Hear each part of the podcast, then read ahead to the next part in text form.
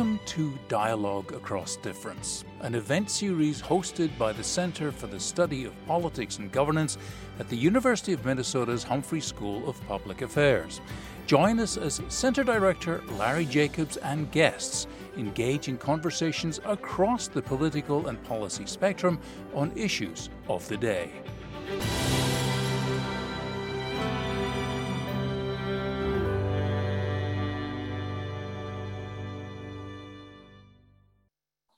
Hello, welcome. I am Larry Jacobs, a professor at the University of Minnesota's Humphrey School of Public Affairs, where I direct the Center for the Study of Politics and Governance, which is bringing you today's program.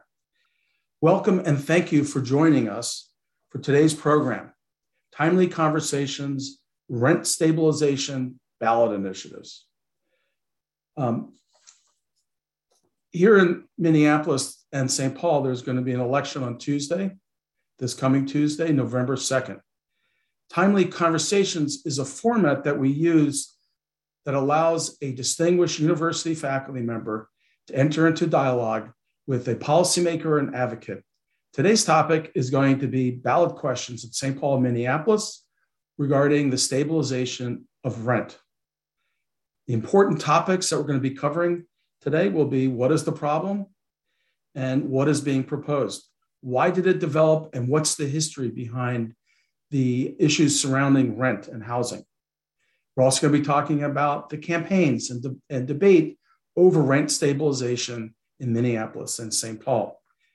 We're very fortunate to have at the Humphrey School uh, Professor Ed Goetz. He's a professor of urban and regional planning here at the Humphrey Schools. He specializes in housing and local community development and planning and policy.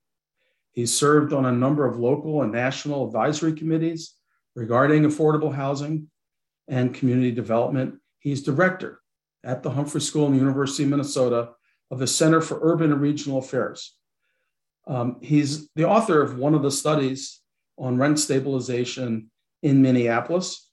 In addition, Dr. Goetz has published four books um, Shelter Burden, published in 1993, Clearing the Way it was published in 2003 and won a distinguished award from the Planning Association. In 2013, he published New Deal Ruins. And then in 2018, he published The One Way Street of Integration. Joining Dr. Goetz will be Jennifer Arnold, who's director of Inquilinxs, um, excuse me, United Renters for Justice, which developed out of the Lyndale Neighborhood Association. Um, Ms. Arnold is well known for her work in helping tenants living in apartment buildings to get organized. And she's been quite active in the debate and um, uh, campaigns relating to rent stabilization, uh, the ballot initiative here in the Twin Cities. Without further ado, I welcome my colleague, Dr. Ed Goetz. Thank you very much, uh, Larry, for that um, uh, introduction. And it's my pleasure to be here uh, today. It's also my great pleasure to be able to speak with Jennifer Arnold. Uh, welcome to you too, uh, Jennifer. I thought we would start at the beginning, uh, uh, so to speak, and, and talk a little bit about where we find ourselves right now um, in, a, in, a, in a kind of a crisis of affordable housing. Um, you know, more than half of all renter households with children across the country are paying more than 30% of their income on, on housing. It's a, it's a widespread crisis of affordability and it's a deep uh, crisis of affordability. And your organization is an organization of, of renters. And, and so, you know, what is it that you're hearing about, uh, about people's experiences out there? Yeah, I I guess the first thing that comes up for me is um, I have in this campaign season faced the question about, you know, doesn't it mean that rents are affordable that people keep paying them? Uh, and and so I think what comes up when you first ask that question is that housing is different than other goods on the market, right? Because it because it's a necessity for families. And so what it looks like for families is making it work at all costs. And that means doubling up. That means having a lot of people in one place. That means getting another job, um, really finding any way to, to make it work. Um, and I think that puts immense drain on families. Um, so, and another thing that I think of is the way that I've seen, you know, you all have studied and, and documented the way that neighborhoods in Minneapolis have changed. But even in my organizing in the last six years, we've seen it. Um, so some of the first buildings that we organized in in Minneapolis were um, there's a set of apartment buildings between Lake and 31st, Pillsbury and Pleasant. There's like 10 buildings there that we've organized in for six, seven years. And at the beginning, they were entirely Latino buildings, um, Latino families living there. And now I would say of the families that we first started working with, there's probably 25% or 20% that are still there. Hmm. Um, and the folks moving in are, are, are generally not people of color. They tend to be white people with dogs, um, which is noticeable for, for the families that are still there that were originally there. Um, and really, you know, it means folks are moving to find a place that's more affordable. Uh, to Richfield, to other places. And those moves are really disruptive for families, right? And for people's jobs, because most of the folks that we work with, not, you know, a lot of folks we work with don't have uh, cars. And so public transportation is the option. So it's really disruptive to have to move, um, especially to a different part of the city. Right. And so, uh, and so you're seeing more displacement uh, in the uh, in the local market over the last five to ten years.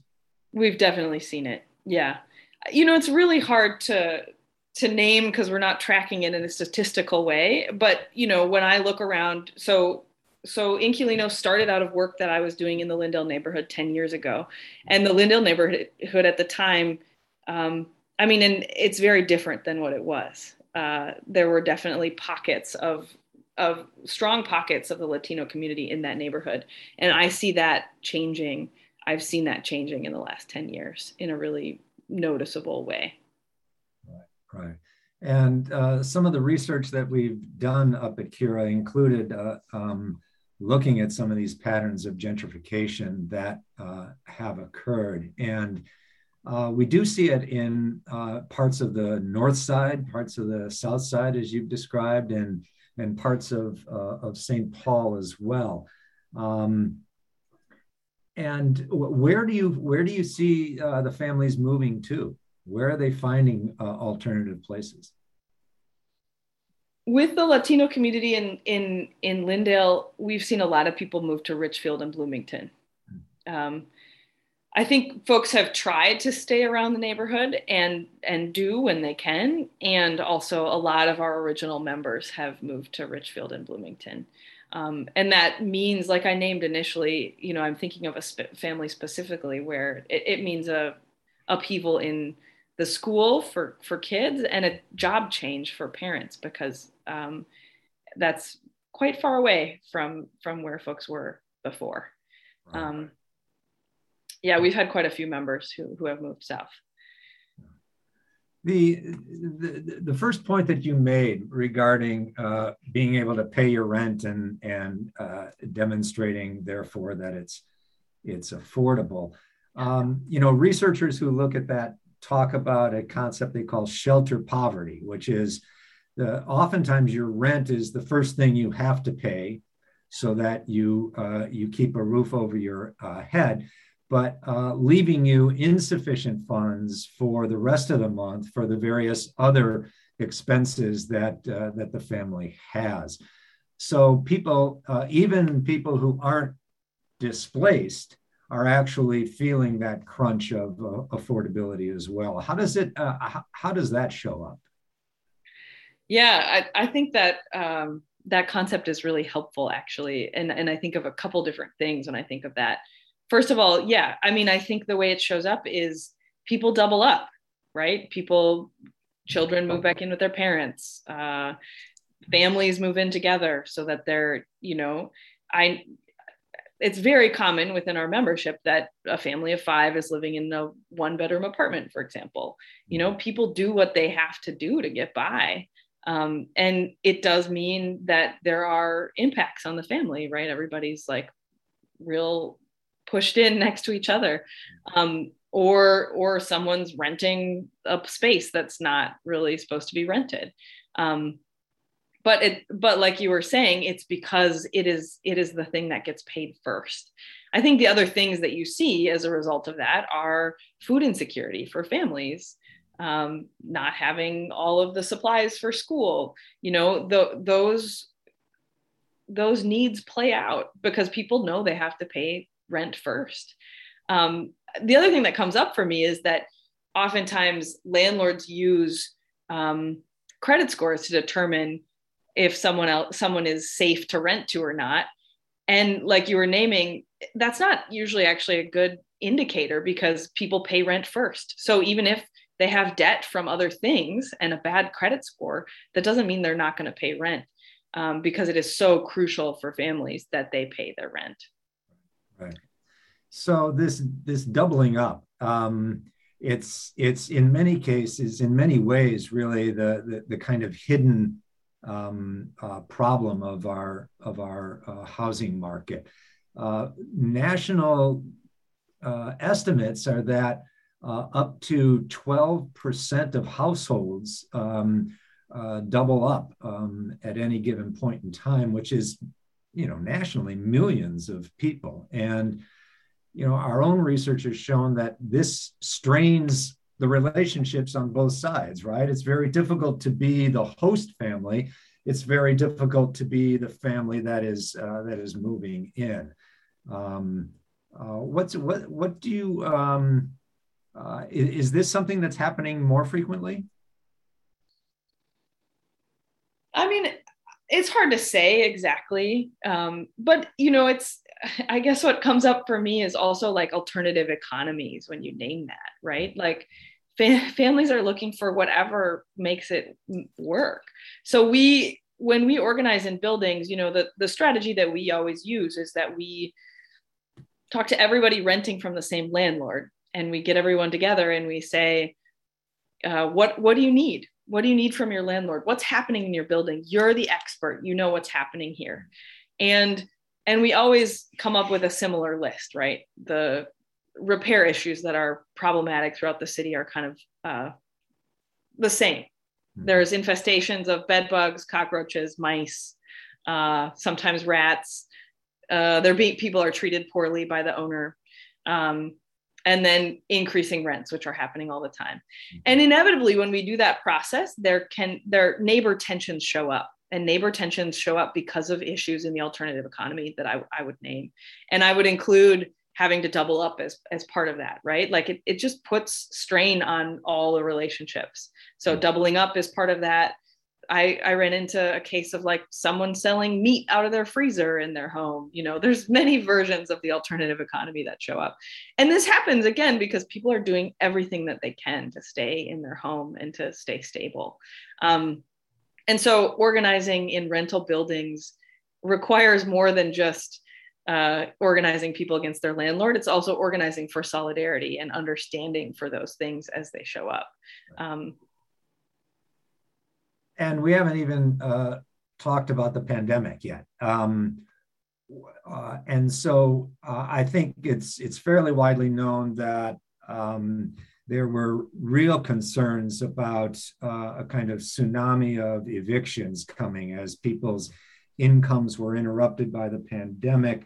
That was stayed perhaps uh, uh, for some period of time by the moratorium on evictions the uh, the federal government and the and, and local governments have tried to get emergency assistance to uh, to tenants. Um, I guess I would ask uh, what you can tell us about whether those policy responses have been effective. Uh, I, mixed results, right? I had I had phone calls during the pandemic I would say some of the hardest times in the pandemic were when we were getting phone calls from folks who didn't have food mm-hmm. and called us because they thought that we could support them with rent. I remember having a conversation with a woman who who who said, "I heard I could call you about my rent," and I said, "Do you have food in your house?" And she said, "No."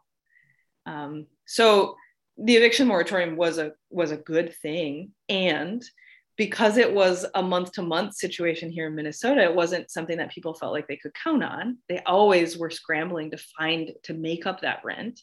And, you know, there were a lot of families that didn't qualify for other kinds of support. And so we're doing that scrambling while they also didn't have basic necessities for their kids and it was uh, uh, that pressure was terrible. You know we had been advocating at, at that time to cancel rent. And really it was about taking the pressure away from that landlord tenant relationship where tenants always felt like even if there was a moratorium they always felt like i, I need to be responsible for this. Mm-hmm. um, and what does that mean? So we knew of families that went into debt to pay the rent credit card debt other kinds of debt which is actually really scary. Um, I met people in Powderhorn Park who had been evicted by assault by their landlord, right? So there was an eviction moratorium, but the landlord assaulted the tenant and locked him out. And, uh, you know, by the time I met him, there was nothing we could do to reverse that. Um, so we know that these policies were good. And we also know that there were a lot of people who didn't know about them and a lot of landlords who didn't care.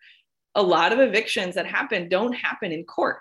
So even though there couldn't be court proceedings didn't mean landlords couldn't evict tenants. And it, it did happen during the pandemic. And we saw an increase in in our population living outside during the pandemic. And there's no doubt that that was why. I mean i met people that that was why. And now you know our organization and organizations like ours have been talking to folks who have applied for assistance. And that assistance has been so slow so confusing, so difficult to access. And so we are still concerned about, you know, the the eviction moratorium off ramp sort of happened in waves and we're still watching in a really close way about what this means for our membership and more importantly people who aren't connected to organizations like ours um, because you know we like i said earlier we, we work with people who all rent from the same landlord and we work with people over a long period of time so we work with people for repairs, but then we work when there's rent increases and when there's evictions. And we're like a, a, place people can go to actually fight back against those things. But most tenants don't have that option. You know, you can get legal help, but by the time you're in court, it's it's a it's a really scary situation and much more challenging. And um, the, the slowness of the of the emergency rental assistance has been a problem really across the country. Um, and I think it uh, has to do with the ability to create an infrastructure for for moving that assistance in, in a timely manner. It's been uh, unfortunate that um, that's been such a challenge in so many different places. Yes, that's totally right. I think that, I mean, the other thing I want to point to, we haven't really talked about all this, but this housing crisis, which was exacerbated by the pandemic, is years in the making. You know, this this started with when there were disinvestment. In, there was major disinvestment in public housing, um, specifically in the 80s, and um, and before that, and the move from public housing to funding affordable housing tax credits, and really what that has meant for the longevity of of and the government's investment in housing as infrastructure as a as as a need for community. And and so we're in this place where it's a serious crisis that has been created by a long-term issue. Um, so as we talk about rent stabilization i think it's important to understand that context. Mm-hmm, mm-hmm. right uh, various changes in our public policy approach to housing have um, have in in the end sort of reduced our uh, uh, our commitment to uh, affordable housing uh, compared to um, where it stood in, in, in previous generations. Um, and but I think part of it is also uh, a an income problem, right? We have we have steadily rising costs of operating housing, of building housing, um, but in many cases, uh, especially for a, a particular uh, segment of the population, uh, incomes just haven't uh, haven't kept pace. And and so so given that kind of scenario, um, I mean, we can talk about uh, reinvigorating uh, public housing, uh, for building uh, new affordable housing. We can talk about the limitations of the tax credit program that you uh, described. Um, many of the uh, housing units that are uh, built through the tax credit program are not seen as being all that affordable uh, in some neighborhoods, right? Even when you're using the income limits that apply to that program, unless you're layering on additional subsidies, you're not really producing housing um, that's going to be affordable to people with, you know, at 30 or 40% of the uh, of the median income nearby. So, uh, how does rent stabilization then sort of fit into the toolbox of uh, of things that we have to uh, to address this situation? Yeah, I think that's a really nice way of naming it. It's one tool in the toolbox. I think it's a it's a cornerstone. It's an important tool, um, and and I want to name a little bit why. I think first of all, rent stabilization is so basic that people think it already exists. Like our membership, I can't tell you how many times our membership has called saying, "Hey, my rent's going up three hundred dollars. How's that legal?" right? Like it feels so violating to have your rent increased an exorbitant amount. Um, it's like minimum wage, right? It just feels like it should already be there because it's so patently unfair to have such a huge rent increase. Mm-hmm. Um, and I've always had to say, yeah, that's that's rent control or rent stabilization, and we don't have that. Mm-hmm. Um, so it, it's a it's like it's a basic policy that can serve as a as a protection against price gouging these huge jumps in rent increases that we see. Um, you know, we've worked in buildings where that kind of rent increase has displaced everybody living there, right? That and that happened in Crossroads when it turned to concierge. You know, that is a practice that is done that is really disruptive for an entire community when it happens. And so a rent stabilization policy is protection against that kind of that kind of exorbitant increase. And um, it doesn't it's not going to solve the housing crisis and it is the most cost effective universal policy that can have the biggest impact um, on rent prices because it is something that can that can that can cover all rental housing um, and serve as that protection so i would say it's the band-aid we need while we while we fix the crisis using other tactics as well right it is a it is a short term solution that helps us implement the other things that we need to do to really impact the housing market. And in the interim, it keeps people where they live, right? So this problem I named about what what I see in Lyndale is with a rent stabilization policy, those families could have stayed in place because they could have known this is what rent rent will increase every year. I can count on it, and it is something that is doable for my family. Um, whereas the jumps that those families have seen, $150 rent increase all at once, is something that folks can't can't live with. Right. I think that's an important uh, point that you um, uh, that you make here right at the end, which is that rent stabilization is fairly well targeted to the uh, the issue of housing stability. Right. It does. Uh, uh, it, um, among the things that it does, um, this is one that you can sort of really point to as being one of the uh, outcomes of rent stabilization. Um, it gives families uh, a certain amount of predictability in terms of what the rent is, is going to be going forward. And you sort of led uh, some of your remarks uh, early in our conversation about displacement. Um, and, um, and I think that's probably one thing rent stabilization does pretty well is, is to help prevent displacement.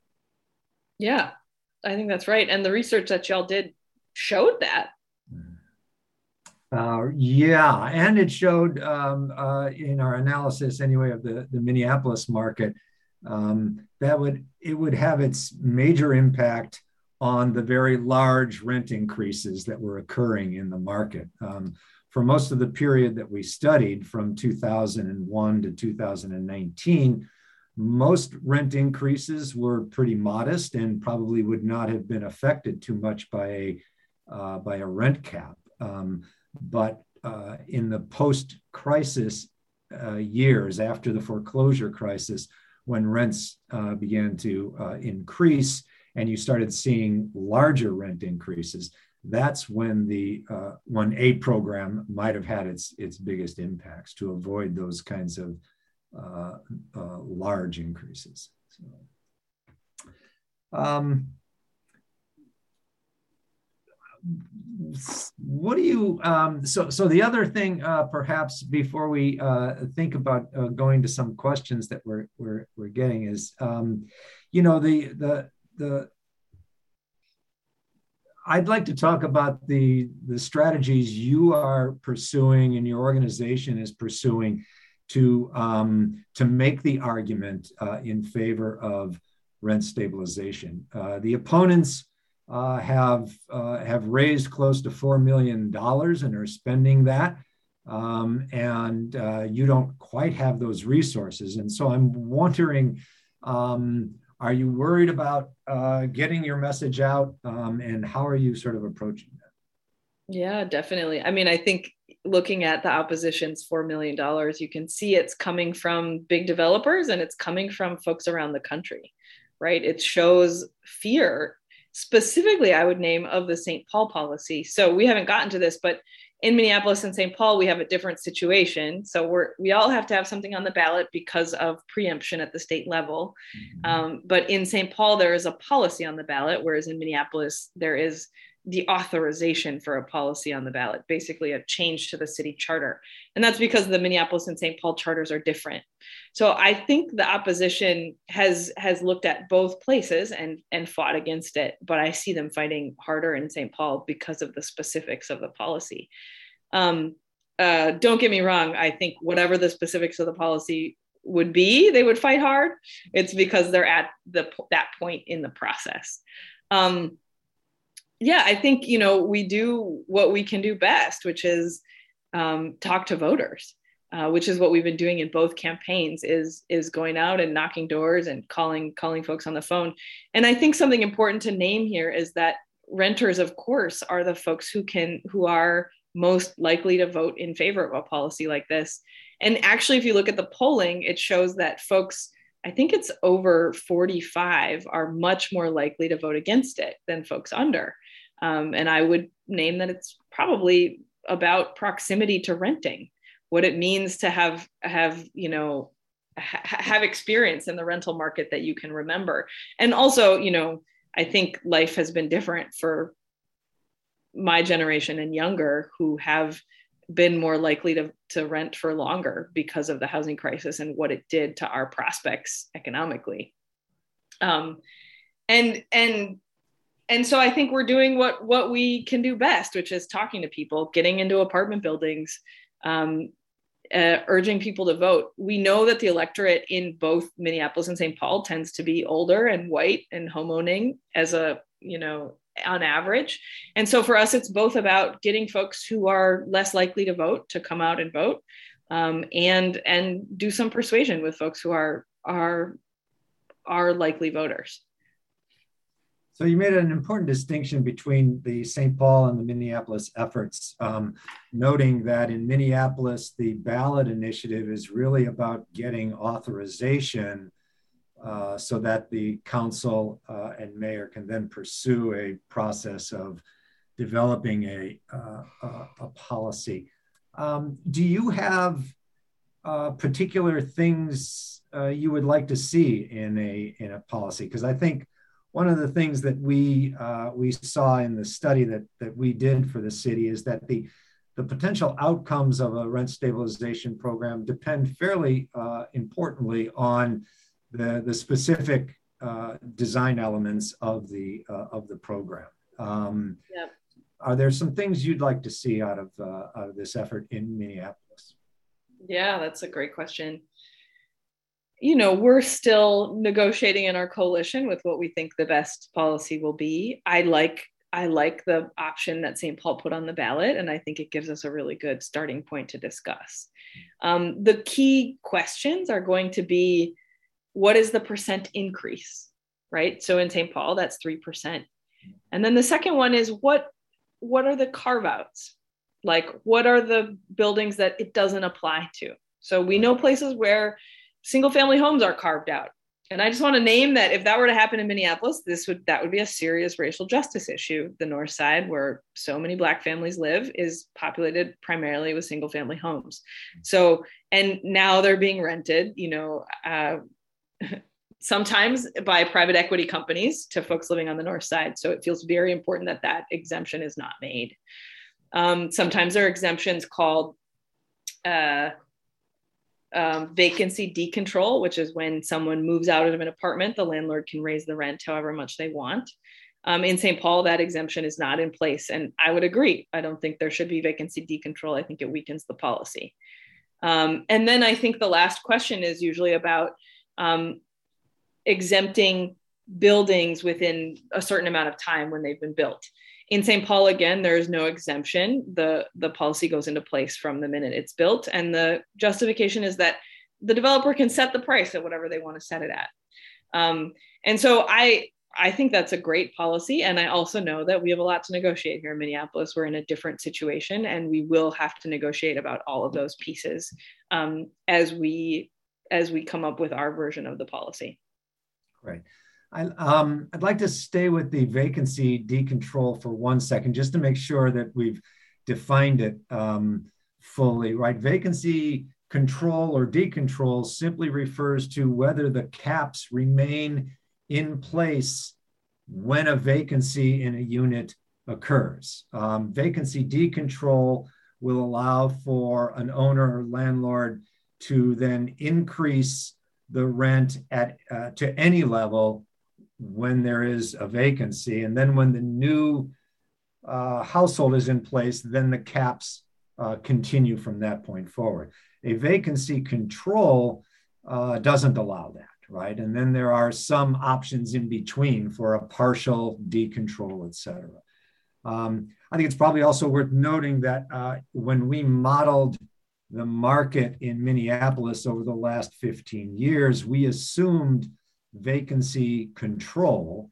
And, uh, and the figures, the numbers seem to indicate that investors could still realize their uh, desired rates of return even uh, in that scenario. Um, uh, that had to do with the prevailing um, market at the time. So sorry to go on about that, um, but uh, I thought that was probably worth. Well, I mean, and what matters about it is that the St. Paul policy was written using the research that you all did. Um, and the three percent that was put in that that is that is on the ballot in St. Paul actually comes out of that research, which I think you could talk to at greater length. Yes, but um, uh, and I and and we may, um, but there are some questions. We've been getting some interesting questions uh, through the Q and A feature, and I thought that I might want to uh, uh, go to a couple of those. Some of those questions take us back to previous points, which I'll try to get to. But there's one here about uh, rent stabilization versus rent subsidies, um, and whether those approaches uh, may conflict, or are they policies that can coexist and be co-beneficial? Jennifer, what's your take on that? Yeah, I think I think that they can coexist and are co-beneficial. I think there's different ways to do rent subsidies.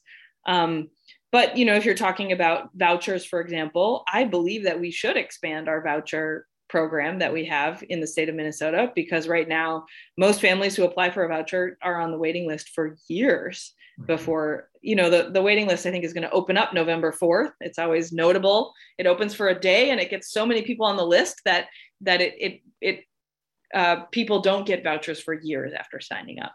So i believe that it should be expanded. And the nice thing about pairing the policies together is actually that then we know when we're publicly subsidizing a, a, a tenant's rent that the, the rent is fair Mm-hmm. Um, because right now the you know there's a bunch of regulations around vouchers that can make it complicated and limit where the tenant can um, actually spend the voucher because if it's too expensive um, the, the tenant isn't allowed to use the voucher in that housing.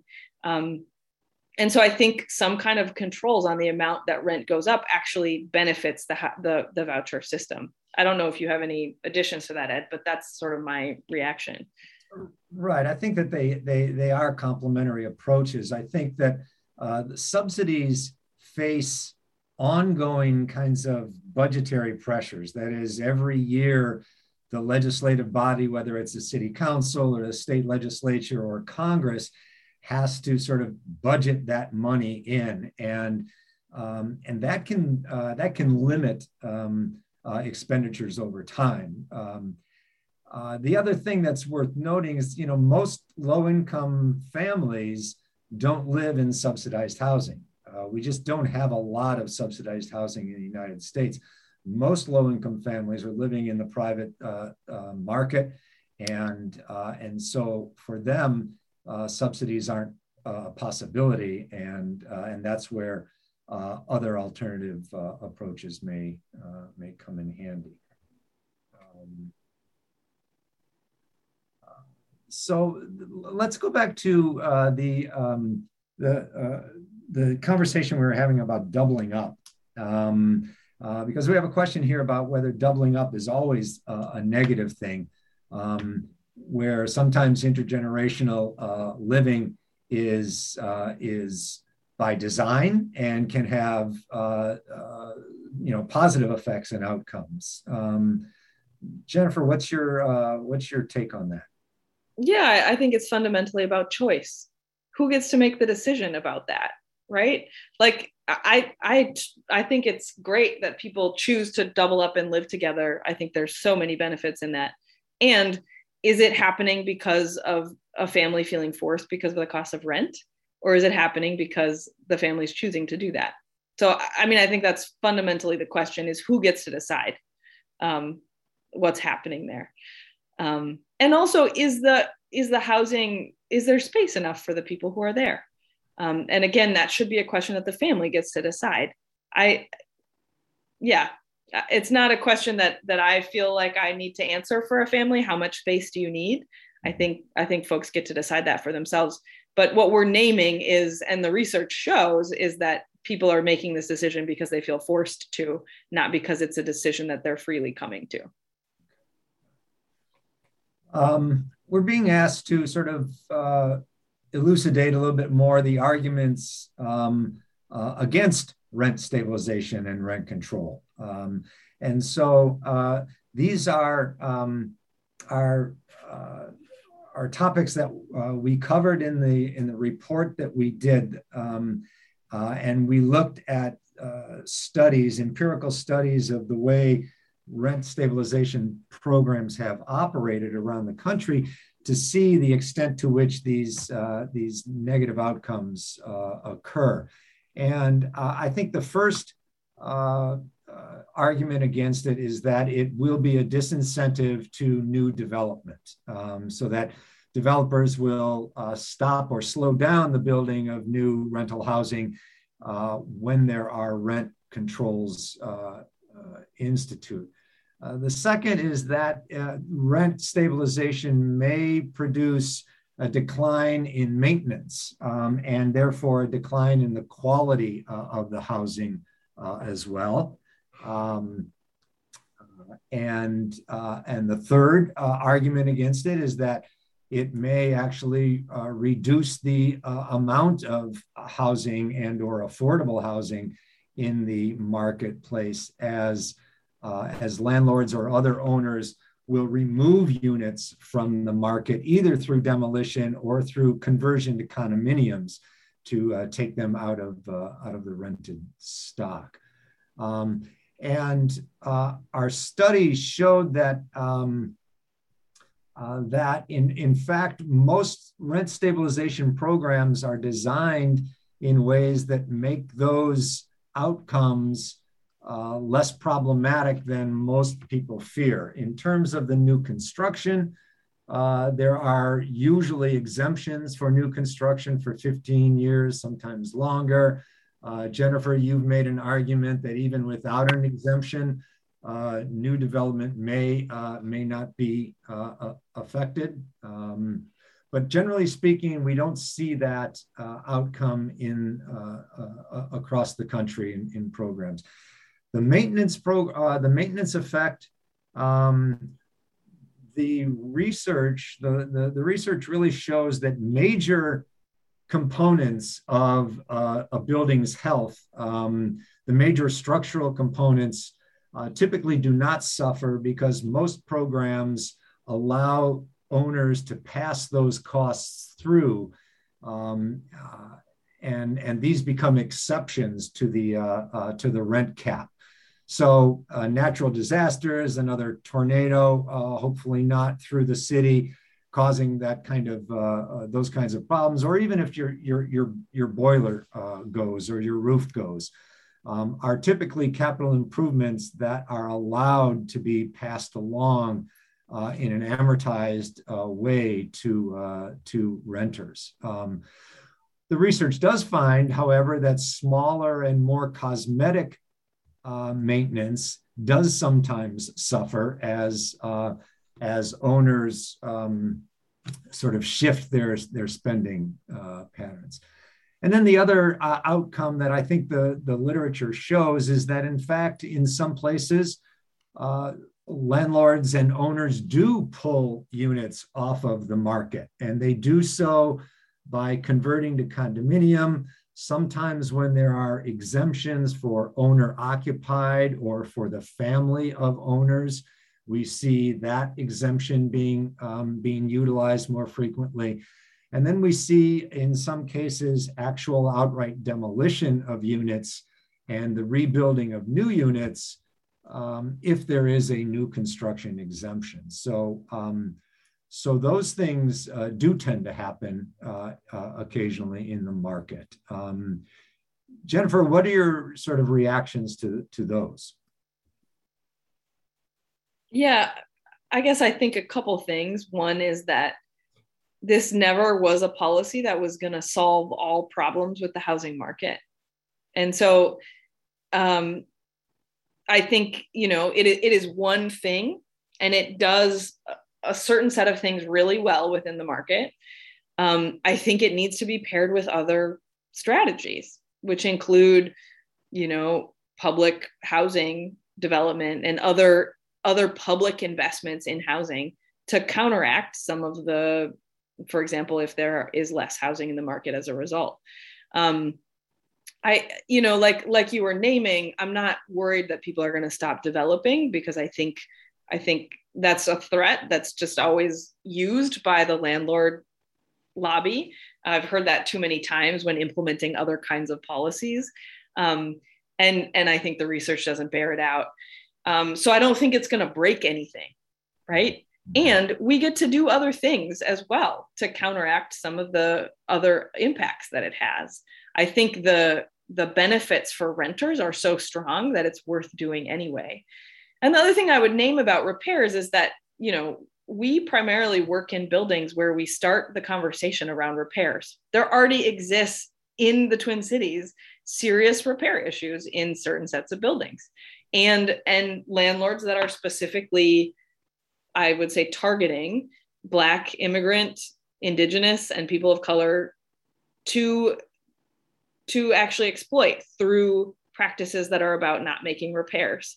And a rent stabilization policy actually gives people more leverage, more, you know, the power relationship between a landlord and tenant is very, it's it's really clear. And um, having a little bit more assurance about what it means for your rent when you ask for repairs actually supports the tenant in being able to leverage the things that they can to get the repairs that they need. Um, and so I think, you know, the question about repairs actually um, you know a policy is helpful for people. Um, so you know that's that's generally where i land. And and the reminder again that this is not a panacea. This is not the policy that solves the housing crisis. It never was supposed to be. It's the policy that's about keeping people in their homes. And and actually i think of it as a band-aid in a moment of crisis which is what we're in. And then we need to keep fighting to to actually get justice in housing which means you know a right to a home. Um, it should we should live in a society where we have a home for everybody who lives here. Right. a more fundamental uh, question to be sure.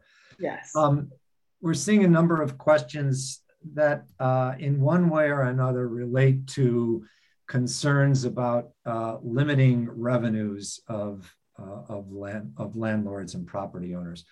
Um, to begin to get at that, one of the questions is what what are the sensible numbers for a rent cap?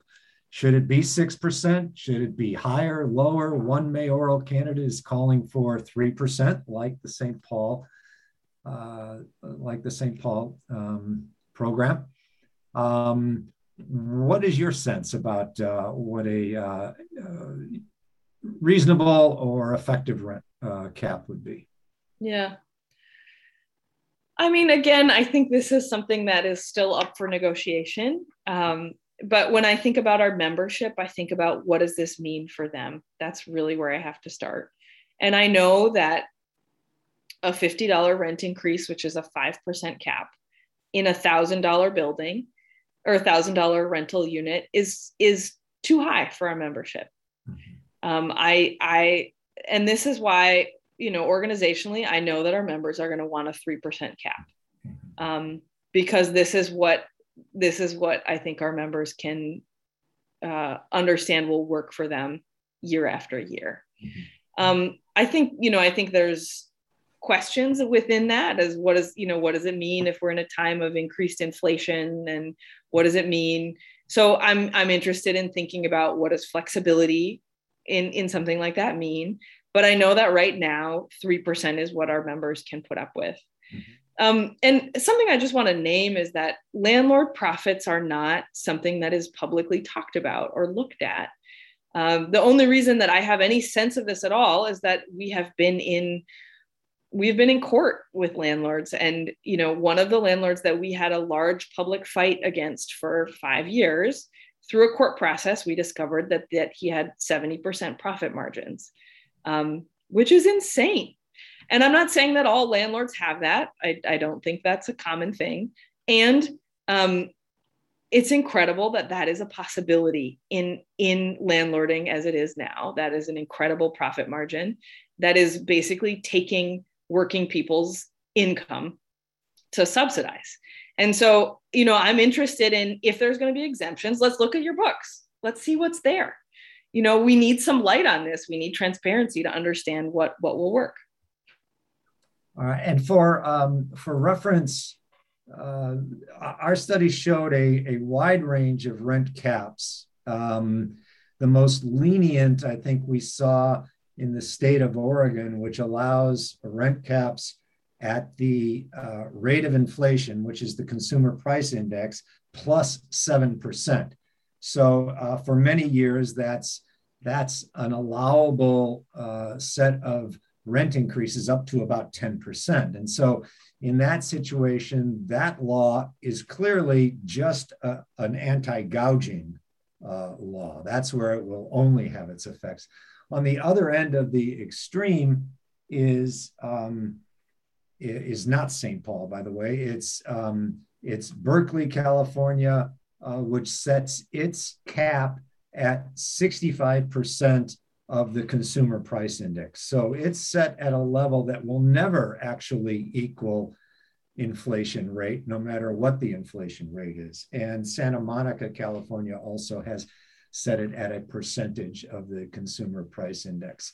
So uh, anywhere between those um, is uh, are, are, levels that um, uh, that communities have used uh, uh, and chosen across the uh, across the country. And so there's um, there's a uh, that will be an interesting, as you say, negotiating point um, should the should the initiative pass in in Minneapolis. Yeah. Um,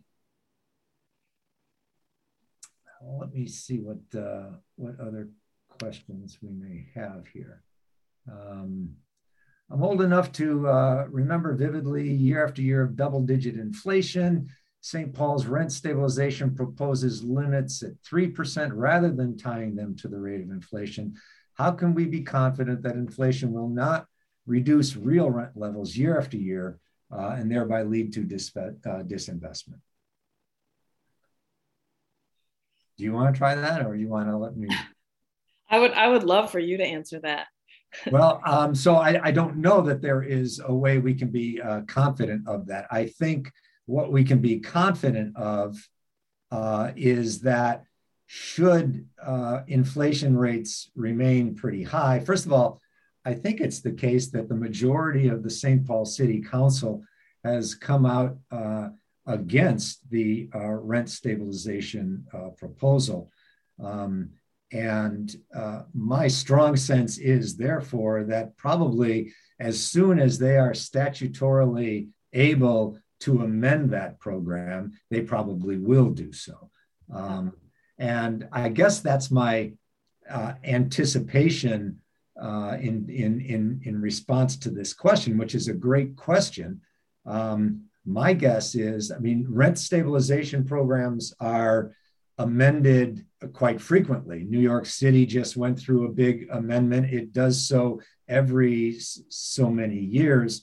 Um, so I, I, what I anticipate uh, is should a program like the St. Paul program be uh, enacted, and uh, and should it prove to be uh, problematic for any reason, including the one that was described here, uh, my guess is that uh, it will be amended and it will be changed in ways that um, that are responsive. Um, that is what one would hope uh, from a, a, functioning legislative uh, body, um, and it was, uh, and it would be what we would need to have happen as well. So.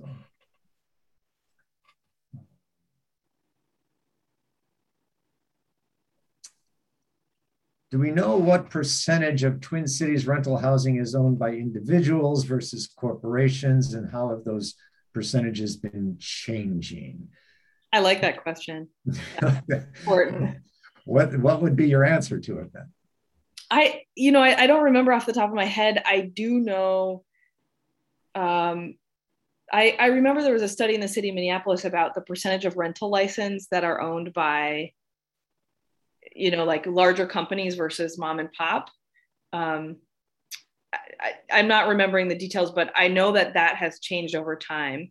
Um, in Minneapolis, we're not seeing like a like a takeover of corporate landlords and by that i mean like private equity really big money we are seeing them start to invade and encroach in the market they have not like taken it over yet at this point um, however most rental housing is owned i think it's something like 80% of the rental housing is owned by a, you know a small set of companies and the remaining 20% is more like small landlords um, and you know there are I don't know if you all know about. There's like Invitation Homes and and Pretium Partners. These these are two large private equity companies that do own homes in the Twin Cities and specifically on the north side of Minneapolis and parts of St. Paul. Pretium Partners, which is the second largest single family homeowner in the country, um, owns owns a bunch of single family homes.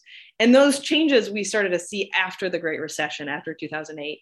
Um, those private equity companies sort of sprung up and started buying the homes that were foreclosed um, during during the market crash. And so we're at a good time to implement policies like this and other policies that can stop outside money, private equity specifically, from coming in and buying up homes. And the reason that I would name that that's really problematic is that private equity is there's no transparency. So it's you know they're owning all these homes treating people really poorly. We're, we're organizing with folks renting from Pretium Partners and see this. Um, and it's very hard to get accountability because um, the the money is dispersed and the people live far away. Um, and and so it's really hard to get accountability on what's happening in those homes Right. We're trying to get a, a, handle on this question through research that we're doing uh, at CURA. And uh, it's true, we are seeing an uptick in, in LLC ownership. Um, we're seeing a, a, an increase in non local ownership. What's, uh, what's interesting is that the trend certainly uh, kicked upward after the foreclosure crisis but you began to see it even in the in the few years right before uh, the foreclosure crisis and from 2002 and three on, you, you start to see uh, this phenomenon increase, but it does uh, uh, spike a bit after uh, the foreclosure crisis for the reasons you described. Um, uh, it's a difficult question to um, to research because really ownership is not very transparent in most uh, public databases. Um, you have uh, uh, lots of uh, firsthand information on it. We're trying to get um, a more systematic assessment of it. we're at early stages. Um, what will be the Minneapolis process for setting a policy uh, if the ballot uh, question passes? Does it ever go back uh, to the voters? That is a great question. So, the specific language on the ballot allows for the city council to implement a policy or for the city council to write a policy and put it to voters again.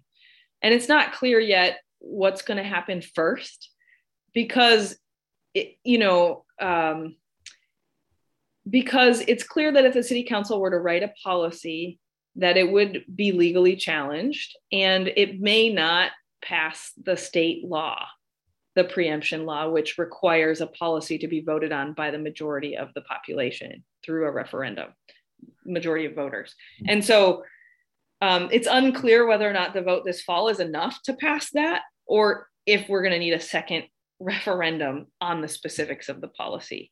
And so um, I would say most likely Minneapolis voters will get a chance to vote on the policy, um, but it will be written specifically by the council and there will be a process to get there. So it's not clear if that will happen in 2022 or in 2023, um, but most likely it will happen. And if it does go back, if there is another round of voter approval, we're talking about uh, uh, another year, um, right? Because it has to go back onto the fall uh, ballot, right? So that would that would put off the date of implementation? Correct. Yeah. Yeah.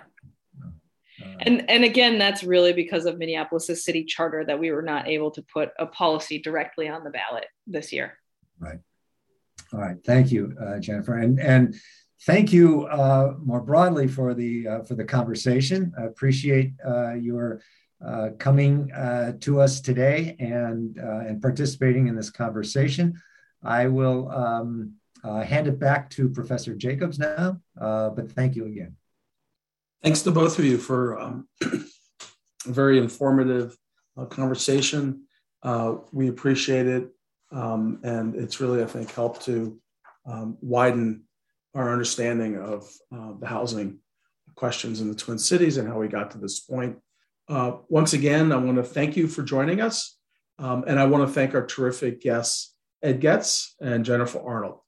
Thank you and have a great day.